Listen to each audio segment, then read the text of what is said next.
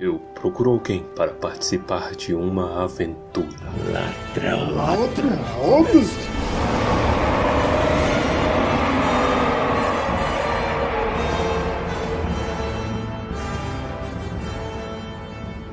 Almares, senhoritos e senhoritas. O meu nome é Pedro.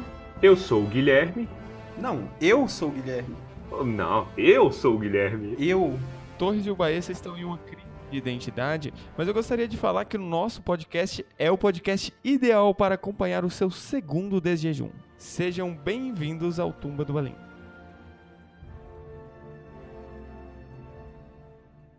Capítulo 7 Estranhos Alojamentos Bem, o último episódio terminou então com a galera indo dormir na pedra. E aí este capítulo começa com Bilbo acordando, percebe que não tá em casa, fome, desespero, comum para o nosso querido Hobbit. Ele acordou Bilbo, né, no fim das contas. E eles ainda estavam em uma situação extremamente desconfortável. Eles estavam comendo o resto de, da comida do dia anterior, gelada. Olha que mal agradecido, velho. Nem comida eles tinham. tá reclamando que a comida tá gelada. Eles aceitam a ajuda das águias, né? Na verdade, eles tinham aceitado a ajuda das águias na noite anterior. As águias levam eles o mais longe que elas conseguiam levar sem se expor tanto, porque também elas não iam arriscar a vida delas ou a condição delas ou uma luta desnecessária por causa de um bando de anões. Eles são deixados em uma rocha, né? Bem alta. É uma montanha, uma rocha muito grande? O que, que é? Onde eles descem? Eu acho que é tipo uma. É uma rocha gigantesca mesmo. É pedra mesmo que, que eles é a, a grande rocha, a carrocha. Como foi nomeada pela pessoa mais importante nesse episódio. Começou a bobajada aí, né? O que? A carrocha? Carrocha, velho. Que nome é esse, carrocha? Por que carrocha? Não, é porque carrocha é o nome que ele dá para as coisas que têm essa aparência. Mas é bonitinho o nome. Eu queria salientar uma coisa que eu reparei aqui numa releitura, e talvez pela, pela época que eu tinha lido, é, eu não parei para pensar nessas, nessas peculiaridades, né? Eu acho que é um pensamento. é, Eu tô ficando chato, tá ficando adulto, e tô, tô pensando em coisa que não deveria se pensar numa aventura, numa fantasia, né? O Bilbo fala, né? O que seria melhor que voar? Um banho quente e depois um desjejum tardio no gramado. E de repente eu me toquei que esses putos, eles não tomam banho já tem uns, uns seis dias, uns- uma semana. Os caras rolaram na lama. Véi, que, que fudum! Dentro das cavernas. Cheio de polenguinho na axila, na virilha. Eco, velho, não. Eco, não. É a flor de couro que brota dos meus tempos.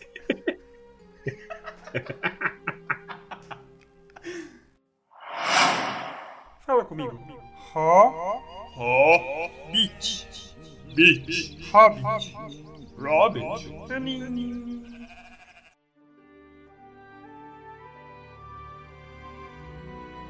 Então, eles chegaram nesse espaço, né? Eles chegaram nessa rocha e começaram a discutir o que, que ia acontecer dali pra frente. Ali eles tomam o primeiro choque de realidade, que é o Gandalf dizendo que tá indo embora. Ok, em algum momento, a partir daqui, eu irei me despedir de vocês e vocês vão ter que seguir essa aventura sozinho. A gente já viu que não teria dado certo até agora sem o Gandalf. Então a abordagem tem que mudar. E todos eles ficam muito tristes, ficam decepcionados. Quando, quando o Gandalf fala que ele, que ele tá na hora dele, ele tem que ir, ele ainda dá uma, uma, uma cutucada de leve, né? Fala, ó, minha intenção sempre foi fazer vocês atravessar a salvo, se possível, as montanhas. É, e agora, graças ao bom planejamento e à boa sorte, consegui. Foi tudo 100% planejado. Você pode ver que não houve ação do destino em nenhum momento desse livro. Tudo graças ao bom planejamento. O Gandalf, quando ele precisa de informação de planejamento, ele tira um papel do bolso onde está escrito assim: vai que dá. É, How to tie a tie, já viu esse tutorial? Pega uma gravata, dê um nó. Quando, quando ele fala isso, que ele vai embora, os anões começam de novo a palhaçada do chororô. Ah, não, tô fedendo aqui, tem a, a flor de couro brotando do, dos meios teus. Rola um chororô aí, Bilbo muito emocionado, né? Afinal de contas, eles estariam mortos se não fosse a ajuda do Gandalf. Eles percebem que estão ferrados, né? Igual É, o é Gandalf fala isso, eles percebem que eles dependeram muito mais do Gandalf do que eles esperavam que iriam depender até- até aquele momento. Imploraram pro mago não os abandonar, mas assim, o Gandalf ele tá com um problema muito grande nas mãos. Qualquer um de nós. E quando eu digo qualquer um, é qualquer um mesmo. Ficaria chateado. Ficaria triste. Ficaria abatido. Ressabiado. Mas esse é Bilbo Boceiro.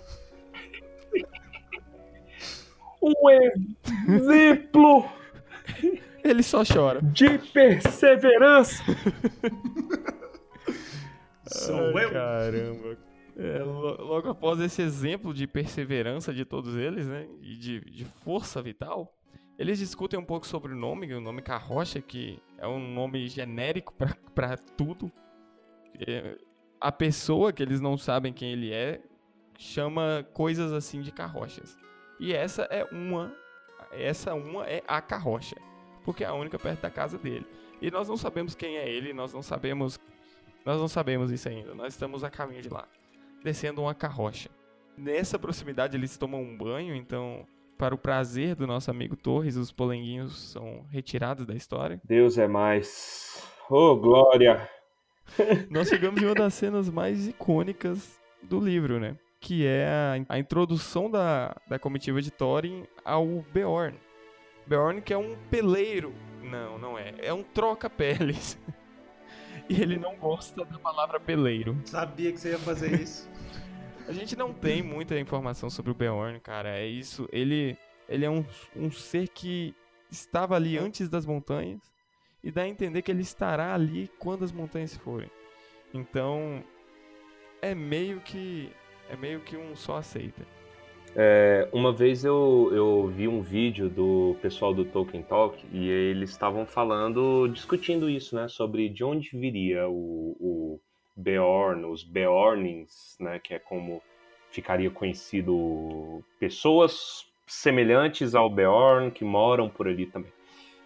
É, Argumenta-se, é um lance meio nebuloso, mas que fala que é um povo de uma casa muito antiga dos, dos primeiros homens que habitaram na, na Terra-média. E tem. Esses homens, eles eram praticantes de magia, né? Tipo, o Beorn, ele é um homem. Mas a descendência dele não se sabe se viria dos ursos, de como que é. É, é um lance que bebe muito das lendas nórdicas, né? É, tem gente que fala da similaridade com Beowulf, né? Beowulf, Beorn mas bebe muito desse lance de homens que se transformam em urso e tal. Liga da Justiça Russa, já viu? Tem um cara que é um urso. Não. Que? Você sabe por que, que chama carrote? Agora eu parei pra realizar. Realizar. Fala pro Beorn que não chama. Quero ver se tem essa coragem. Eu não tenho coragem de vir em rede nacional para contrariar a Beorn. É, pô. o que Beorn falar, eu, eu aceito.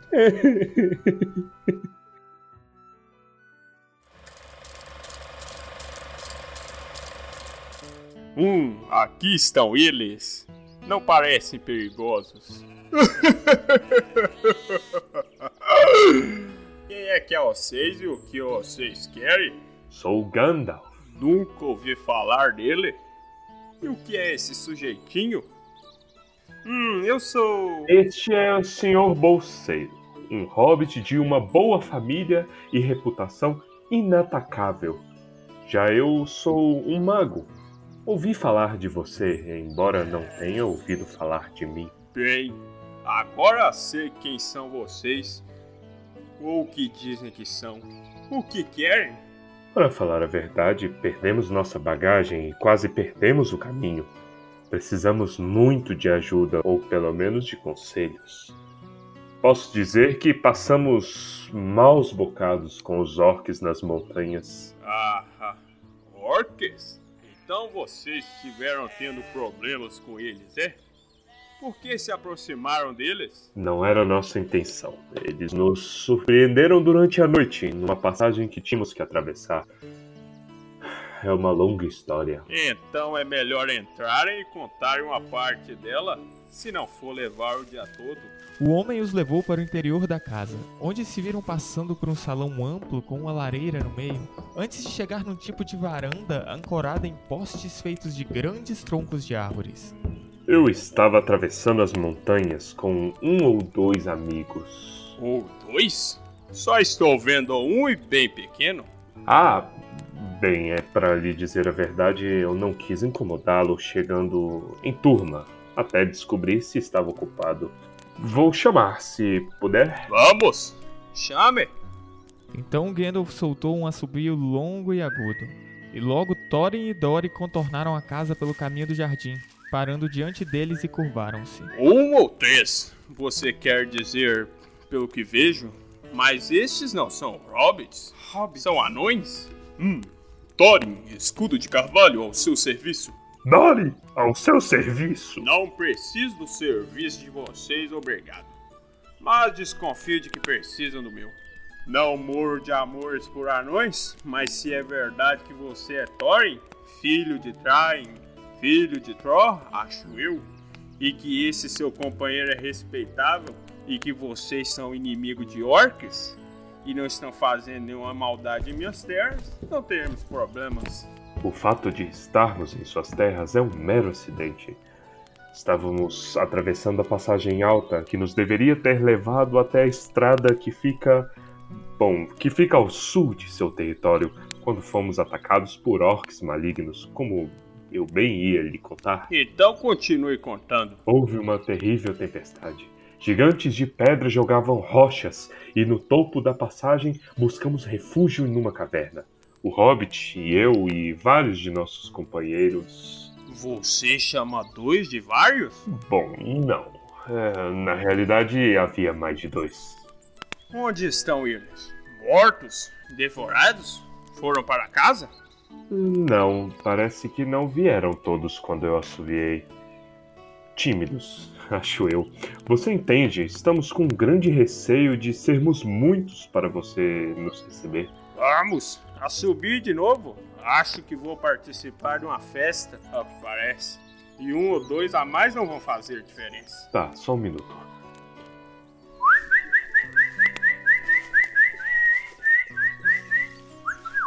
Olá, meus bonecos de caixa de surpresa. Nori, ao seu serviço. É, Ori, a. Obrigado. Quando precisar de vocês, eu peço. Sentem-se. Continuando. Assim que adormecemos, uma fenda se abriu no fundo da caverna. Orcs surgiram e agarraram um hobbit, os anões e nossa tropa de pôneis. Tropa de pôneis? O que são vocês, um circo itinerante? Ou estavam carregando um monte de mercadorias? Ou será que sempre chamam seis de uma tropa? Ah, não!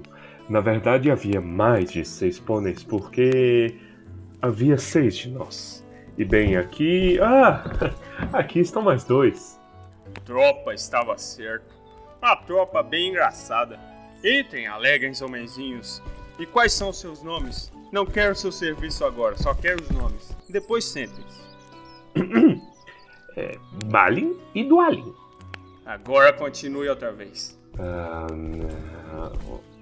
onde eu estava? Ah, sim!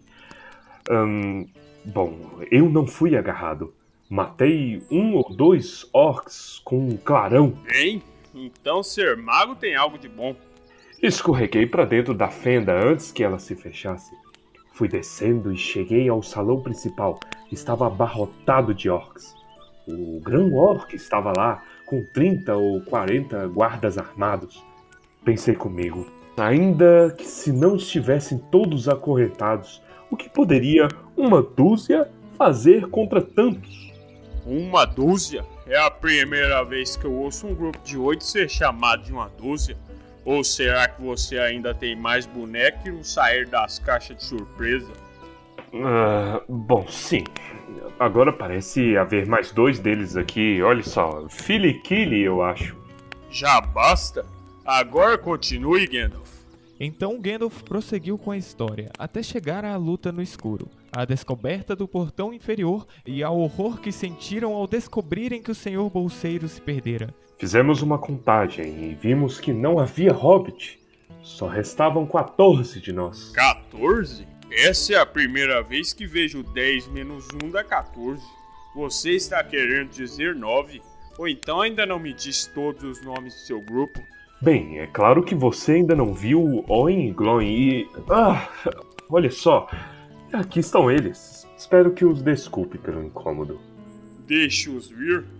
Apressem-se, aproximem vocês dois e sentem-se. Mas olha aqui, Gandalf. Mesmo agora temos apenas você, 10 anões e o Hobbit que se perdeu. Hobbit. Isso dá só 11, mais um perdido, e não 14. A não ser que os magos contem de um modo diferente do das outras pessoas. Mas agora continue com a história. Beorn tentava não transparecer, mas começara a ficar muito interessado. Balançou a cabeça e resmungou ao ouvir sobre o reaparecimento do Hobbit, a descida durante a avalanche e o círculo de lobos na floresta. Quando Gandalf chegou ao momento em que subiam nas árvores com os lobos todos lá embaixo, Beorn levantou-se e pôs-se a andar de um lado para o outro. Gostaria de ter estado lá. Teria oferecido mais do que fogos de artifício. Ah, mas eu fiz o melhor que eu pude. Ali estávamos todos nós, com lobos enfurecidos lá embaixo e a floresta começando a queimar aqui e acolá. Quando os orcs desceram das colinas e nos descobriram, cantaram canções zombando de nós, veja só. Em cinco pinheiros, quinze passarinhos. E... Céus, não me diga que orcs não sabem contar. Eles sabem? Doze não são quinze, e eles sabem disso. Ah, e eu também sei. Mas havia também Bifur e Bofur. Não ousei apresentá-los antes, mas. Ah, aqui estão eles. Ah, e eu? Ah, e Bombur, é claro. Bem, agora vocês são 15, e já que os orcs sabem contar, imagino que é tudo que haviam nas árvores. Agora talvez possamos terminar a história sem nem mais nenhuma interrupção. Quando Gandalf tinha terminado a história, contado do resgate das águias e de como elas os haviam trazido até a carrocha, o sol já desaparecera atrás dos picos das montanhas sombrias e as sombras estavam alongadas no jardim de Beorn. Hum, uma história muito boa. A melhor que escutei em muito tempo. Se todos os mendigos pudessem contar uma história tão boa, talvez me achassem mais gentil. Vocês podem estar inventando tudo, é claro. Mas assim mesmo merece uma ceia pela história. Vamos comer alguma coisa. Sim, vamos. Muito obrigado.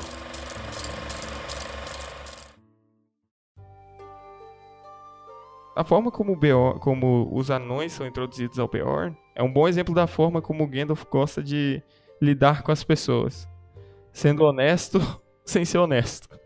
Então, ele omite informações enquanto ele manipula a pessoa para se interessar sobre a história e aos poucos ele vai trazendo as informações de volta.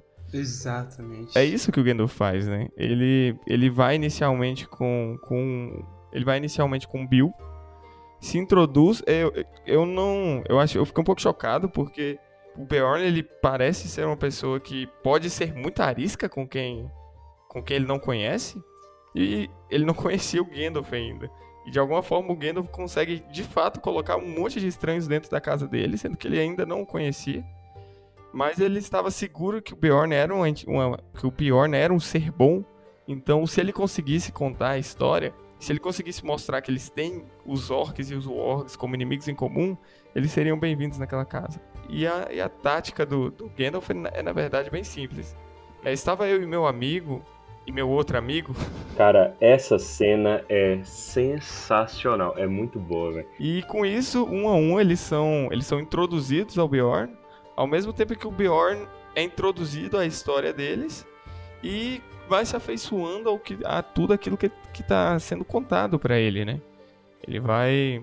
Ele, ele gosta, ele se interessa muito pela história. O Beornet é aqueles tiozão, tá ligado? Que você começa a contar. e aí, e aí, e aí, e aí? Conta mais. Eu acho que essa é uma boa descrição mesmo, provavelmente foi por aí. Foi, e aí o Beorn vai achando interessante. Na verdade, o Beorn, ele não é um, ele não é mal, ele não é descrito como mal nem bom. Ele é outro ser neutro na Terra-média, assim. Neutral, e neutro. aí ele vai se interessando, vai se interessando. Caótico neutro. Isso. E aí, depois que depois do Gandalf terminar a história, o Beorn acha a história interessante o suficiente para lhes oferecer uma ceia. Então, começam a entrar animais carregando coisas e começam a montar uma mesa. Então vem um cachorro em pé, vem uma ovelha empurrando um Cara, é- toco. Essa cena é meio macabra, cara. Cabra colocando roupa, é, cabra arrumando a mesa, cachorro carregando talher nos- nas patinhas. Eu fiquei com muita dó. Eu vou, eu vou te dizer que. Eu imagino o Bjorn falando, fazer Ralph, pega! E aí entra o Ralph com a bandejinha, uau, uau, uau. Ou senão é Max, traga minha capa. Será que o Bjorn era um. O Grinch era um Bjorn, cara? Apesar do Bjorn oferecer essa ceia, ele não está se sentindo. Ele não, ele não sabe se a história ainda é real, né? Então, na verdade, a ceia e esse, essa primeira noite são, são realmente um voto de confiança. Tipo, ah, ok, vou deixar essa galera aqui pra gente ver se isso daí é verdade ou não é. Thorin e companhia tem a primeira noite de conforto em muito tempo. E aí o Bjorn sai, né, fala, ah, vou resolver aqui meus problemas. E avisa, não saiam da casa antes que o sol tenha nascido. É. E aí ele, ele vaza e aí a galera vai dormir, despreocupada, né? Só que o Bilbo, ele não consegue dormir. Existe um- uma vibe meio estranha rolando ali que o incomoda muito. E ele faz com que ele de fato acorde durante a noite com arranhados na porta, né? Algum animal grande arranhando a porta.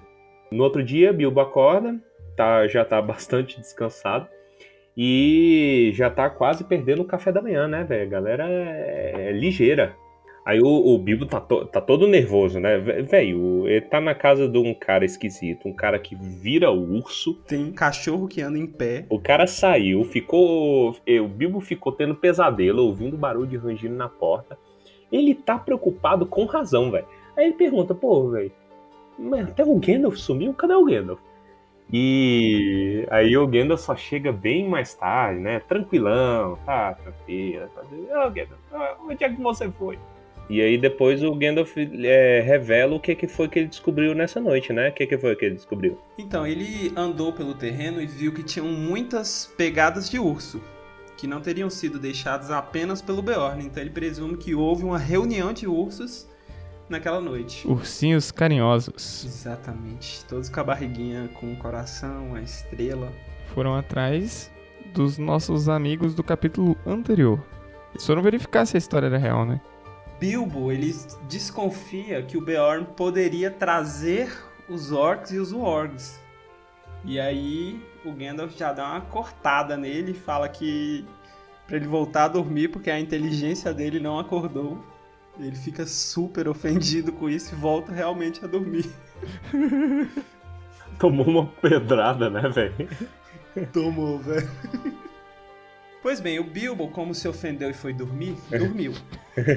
e aí quando ele acordou, tava todo mundo dormindo, porque já era de noite. E aí ele de novo ouviu o barulho, barulho na porta, arranhado de novo, a mesma coisa. Voltou a dormir. E aí no outro dia, o Beorn chega e acorda a galera, acorda geral, alegrão, felizaço. No grau. No grau. Tipo, manhã, 6 horas da manhã, domingo. E aí ele acorda geral, felizão, falando que conferiu a história e era verdadeira. Ele viu a, a queimada na floresta. Ele na verdade contou que ele, que ele capturou um warg e um orc montado nesse warg.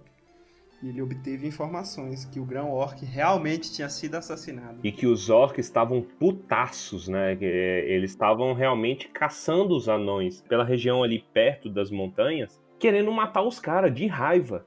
O Beorn conseguiu essas informações privilegiadas porque ele realmente tinha capturado um orc e um org. E aí o Bilbo, já cagando de medo, perguntou: E o que você fez com o orc e com o orc? E aí ele: Não, pô, eu matei, vem aqui fora. Não, pô, vem aqui fora ver. Divertidão, corre aqui. Ô, rapidão, chega aí, velho. Aqui, uai. Aqui, ó. Eu, eu mato a onça aqui, ó. Sou o maior tocador de berrante aqui do Goiás. Rau, rau. Aqui tem coragem. Eu enfrentei um orc só, mas que vale por três. Aqui tem coragem. Eu só olhei o orc, deu um, um, um bote.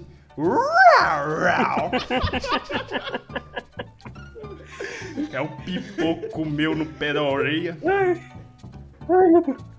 Até não devemos falar muito, que é por conta da entidade do Ibama.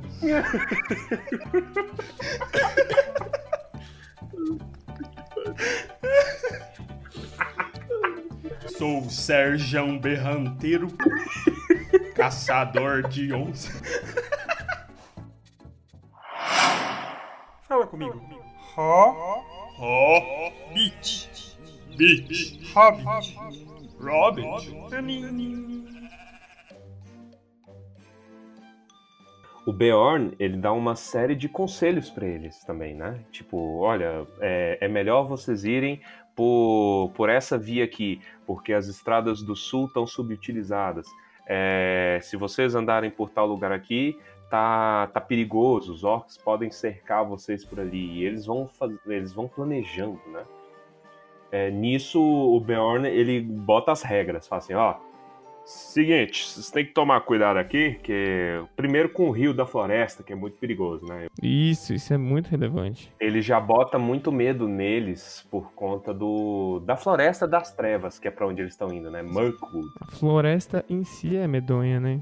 Encantamento na água, encan- encantamento no caminho. É, não. E a gente já viu no Stranger Things como que é perigoso esse lance aí. E aí ele bota a regra de ouro, assim: seguinte, ó, vocês podem ir, tal, tá tranquilo. Mas seja o que acontecer, não saiam da estrada. Não saiam da trilha. Veja bem, no momento em que ele faz essa afirmação, a primeira certeza que você tem é eles, vão sair da trilha. sair da trilha. E aí, na verdade, ele já aí ele já oferece ajuda para pelo menos um pouco mais do caminho da jornada dos nossos queridos, né? Então ele oferece mantimentos, oferece pôneis, um cavalo pro Bilbo e conselhos. Isso é um erro. Pôneis são um perigo. Um Já perigo. vemos aí um histórico de problemas com pôneis. Então, aqui trago um levantamento já feito em alguns outros podcasts. Por que o Beorn tinha pôneis, velho? Será que ele se alimentava de pôneis? Eu acho que. Eu imagino que o. Assim, o que eu suponho, o Beorn é o amigo da galera, né? Ele, não, ele, por exemplo, ele não se alimentava de carne. Eu acho que o capítulo menciona, ele só se alimentava de mel. Era mel e fruta. Será que ele era vegano? É, e aí. Eu não lembro se era uma coisa do filme que mencionava, mas rola isso. Eu acho que ele tem isso mesmo. Eu acho que é tipo assim, tá criando, achou pônei selvagem na floresta e ficou amigo deles, entendeu? Faz uma escova, faz uma chapinha ali, né? Troca uma ferradura, faz um rodeio de vez em quando, A vez é isso mesmo, né? a vez. Ele, ele tem cara de protetor dos animais, não, não seria a favor dos rodeios. Ih, cara, o Curupira é o nosso Beorn, cara. É verdade. Se o Curupira fizer um Moonwalker, ele anda pra frente ou pra trás? Não, pelo amor de Deus, não tá no final ainda do programa não. Fala comigo. Hobbit. Beat. Hobbit. Hobbit. Bom, aí eles começam a fazer planos, né? E agora? Agora a gente, bom, já que você deu essas provisões aqui, tomou banho, tá uma maravilha, tudo cheiroso, tudo aquele, aquele cheiro de, de creme e mel. Anão limpo. Anão limpo. Mel. E aí eles começam a fazer planejamento, né? Pô, por onde a gente vai passar e tal. Nesse momento, o Beorn dá dicas pra eles de como é atravessar a floresta. Porque a floresta é um ambiente não tão seguro assim. E aí o Beorn conhece um pouco do, da região ali. E aí E se tem, o- tem o fato deles estarem sendo caçados de fato, né? Então ele dá uma dica sobre como eles poderiam tentar fugir da comitiva que tá, ten- tá chegando até eles. Eles partem com a maior rapidez possível e, e apesar do apesar do Beorn ter dado esses mantimentos pra eles, os animais terão que voltar, né? É um, Isso. é um, Uma promessa. isso é uma promessa que eles fizeram. Olha, quando vocês chegarem na beira da floresta, vocês vão enviar de volta os meus pôneis. Porque eu ouvi a história de vocês e eu sei o que acontece quando pôneis andam com vocês. Empresta pônei.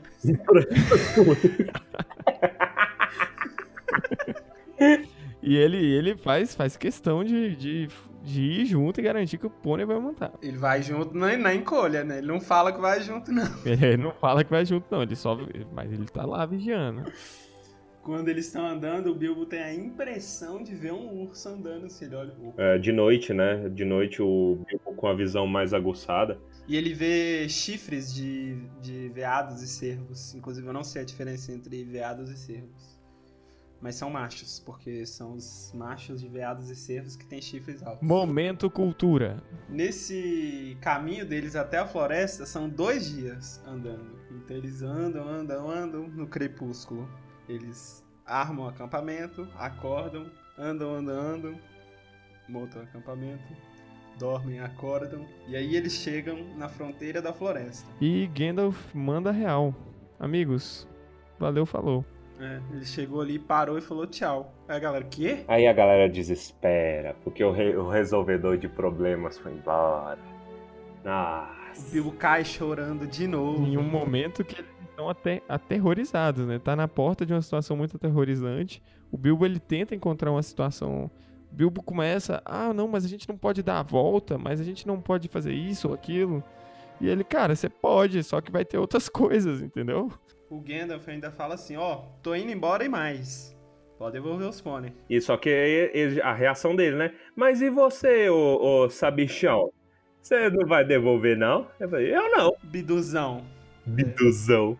Algo importante de se notar, e é um contexto que ele tá um pouco fora do Hobbit, é o que diachos o Gandalf ia fazer no sul. A história, eh, você pega principalmente pelo Contos Inacabados, é tinha uma reunião marcada para aquela época, mais ou menos.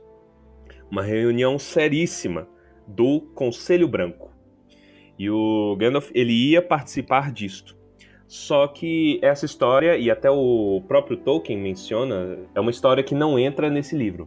Mas é algo que está acontecendo paralelamente. Enquanto tá rolando as aventuras do- dos anões ali, tá, o Gandalf tá trabalhando em, em treta. Tem muita treta que eles têm que resolver bem ali perto. O Gandalf, cara, o Gandalf, ele ele já todo desesperado, o Gandalf vai embora e ainda, ainda dá aquela zoada final, né? Não saiam da trilha! E com isso encerramos mais um episódio de Tumba do Balim. Extremamente divertido, tivemos troca-peles e peleiros nesse episódio. É, se você é contra o trabalho dos peleiros e quiser apoiar a causa dos troca-peles, continue conosco. Você pode nos contatar no e-mail tumbadobalim.gmail.com Você pode nos encontrar no Instagram, arroba tumbadobalim, no Twitter, arroba tumbadobalim e no nosso blog, tumbadobalim.home.blog. Vai lá, vai ter muita informação legal também. Lá você consegue ouvir pelo SoundCloud. É isso aí, nos envie feedbacks, piadas ruins, piadas de qualidade, dinheiro.